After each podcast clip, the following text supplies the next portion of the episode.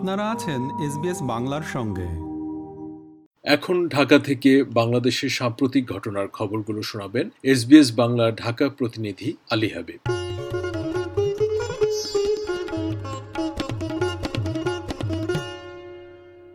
বাংলাদেশের প্রাচীনতম দল আওয়ামী লীগ গঠনতন্ত্র অনুযায়ী দলের কেন্দ্রীয় সম্মেলনের আগে তৃণমূল, অর্থাৎ জেলা, উপজেলা ও থানা পর্যায়ের সম্মেলনের মাধ্যমে কমিটিগুলোকে হালনাগাদ করার বাধ্যবাধকতা রয়েছে। জাতীয় নির্বাচন সামনে রেখে দল গোছাচ্ছে আওয়ামী লীগ। বিরোধীদের অপপ্রচারের জবাব দিতে মাঠে নামার সিদ্ধান্ত নিয়েছে দলটি। এরই মধ্যে জেলা, উপজেলা ও থানার সম্মেলন শেষ পর্যায়ে তৃণমূল গোছাতে এরই মধ্যে দলের আটাত্তরটি সাংগঠনিক জেলার মধ্যে সম্মেলন শেষ হয়েছে পঞ্চাশটিরও বেশি। উপজেলা, থানা ও পৌরসভার ছশো পঞ্চাশটির মধ্যে শেষ হয়েছে চার শতাধিক। নেতারা বলছেন, দল ও সহযোগী সংগঠনকে তৃণমূল পর্যন্ত সংগঠিত করার পাশাপাশি নির্বাচন কেন্দ্রিক কাজ এগিয়ে নেওয়া হচ্ছে। আগামী দ্বাদশ জাতীয় নির্বাচন সামনে রেখে অপপ্রচারের জবাব দিতে মাঠে নামার সিদ্ধান্ত নিয়েছে দলটি। সিনিয়র নেতারা বলছেন, আগামী আঠাশ অক্টোবর দলের কেন্দ্রীয় নির্বাহী কমিটির সভায় আসতে পারে বেশ কিছু গুরুত্বপূর্ণ নির্দেশনা ও সিদ্ধান্ত।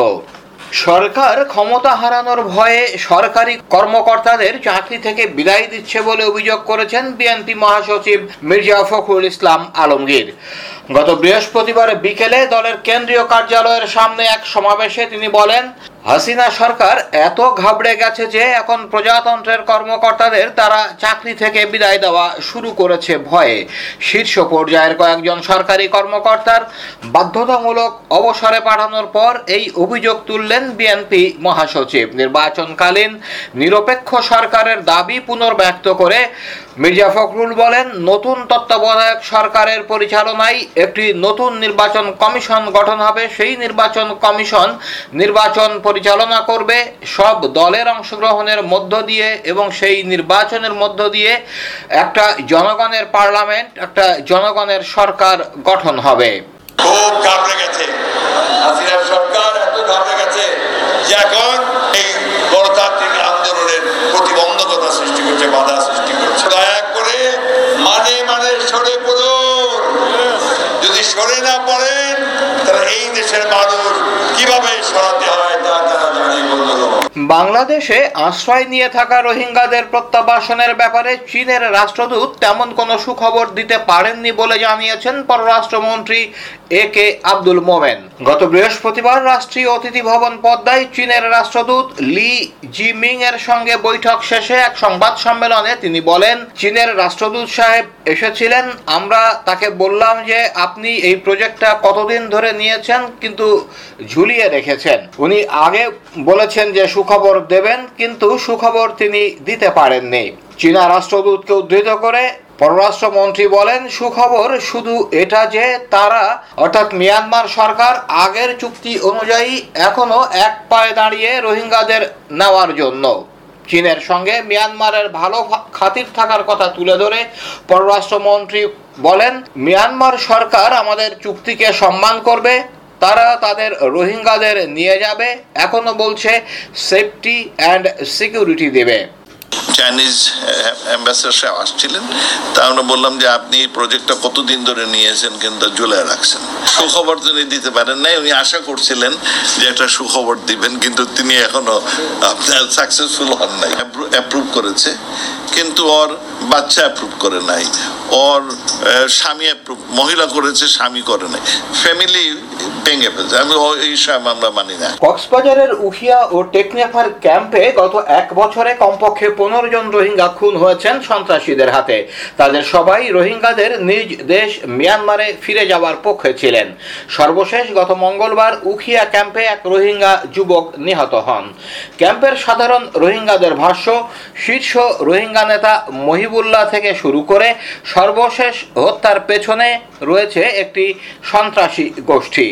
তারা রোহিঙ্গাদের সৎ নেতাদের হত্যা করে ক্যাম্পে নিয়ন্ত্রণ প্রতিষ্ঠা করতে হত্যাযজ্ঞ চালাচ্ছে। পার্বত্যাঞ্চলে অভিযান চালিয়ে আরও সাত জঙ্গিকে গ্রেপ্তার করেছে র্যাব। তাদের সঙ্গে গ্রেপ্তার হয়েছেন তিন পাহাড়ি। জঙ্গিদের সঙ্গে পাহাড়ি বিচ্ছিন্নতাবাদী সংগঠনের নতুন যোগসূত্র স্থাপনের বিষয়টি প্রকাশ্যে আনার পর বৃহস্পতিবার এই খবর দিল র্যাব। এর আগে পার্বত্যাঞ্চলে নতুন জঙ্গি সংগঠন জামাতুল আনসার ফিল হিন্দাল সার্কিয়ার আস্তানা গাড়ার কথা জানানো হয়েছিল।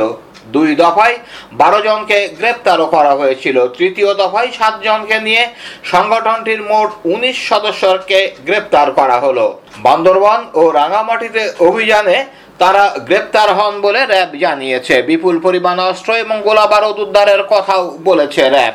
গ্রেপ্তার পাহাড়িরা কোন সংগঠনের তা র্যাব স্পষ্ট করেনি। তবে কুকি চীন ন্যাশনাল ফ্রন্টের নামই ঘুরে ফিরে আসছে। এই দলটি বম পার্টি নামেও পরিচিত। গত রবিবার তথ্য ও সম্প্রচার মন্ত্রণালয়ের সচিব মকবুল হোসেনকে অবসরে পাঠায় সরকার। তা নিয়ে এখনও নানামুখী আলোচনা চলছে। এর মধ্যেই গত মঙ্গলবার স্বরাষ্ট্র মন্ত্রণালয়ের জননিরাপত্তা বিভাগ তিন এসপিকে অবসরে পাঠানোর ভিন্ন ভিন্ন প্রজ্ঞাপন জারি করে। জননিরাপত্তা বিভাগের সিনিয়র সচিব স্বাক্ষরিত প্রজ্ঞাপনে বলা হয়েছে, সরকারি আইন দু হাজার আঠারো সাতান্ন নম্বর আইনের পঁয়তাল্লিশ ধারার বিধান অনুযায়ী জনস্বার্থে সরকারি চাকরি থেকে অবসর প্রদান করা হলো। এই আদেশ অবিলম্বে কার্যকর হবে। পঁয়তাল্লিশ ধারায় বলা হয়েছে, কোনো সরকারি কর্মচারীর চাকরির মেয়াদ পঁচিশ বছর হলে যে কোনো সময় সরকার জনস্বার্থে কারণ দর্শানো ছাড়া চাকরি থেকে অবসরে পাঠাতে পারবে। তবে এর জন্য রাষ্ট্রপতির অনুমোদন নিতে হবে। স্বরাষ্ট্র মন্ত্রণালয়ের সূত্রগুলো বলছে, গোয়েন্দা তথ্যের ভিত্তিতেই তিন কর্মকর্তার বিরুদ্ধে ব্যবস্থা নেওয়া হয়েছে। মন্ত্রণালয়ের সূত্রে ঢাকার সংবাদ মাধ্যম বলছে তাদের চাকরির পূর্ববর্তী রেকর্ড মিলিয়েই ব্যবস্থা নিয়েছে সরকার।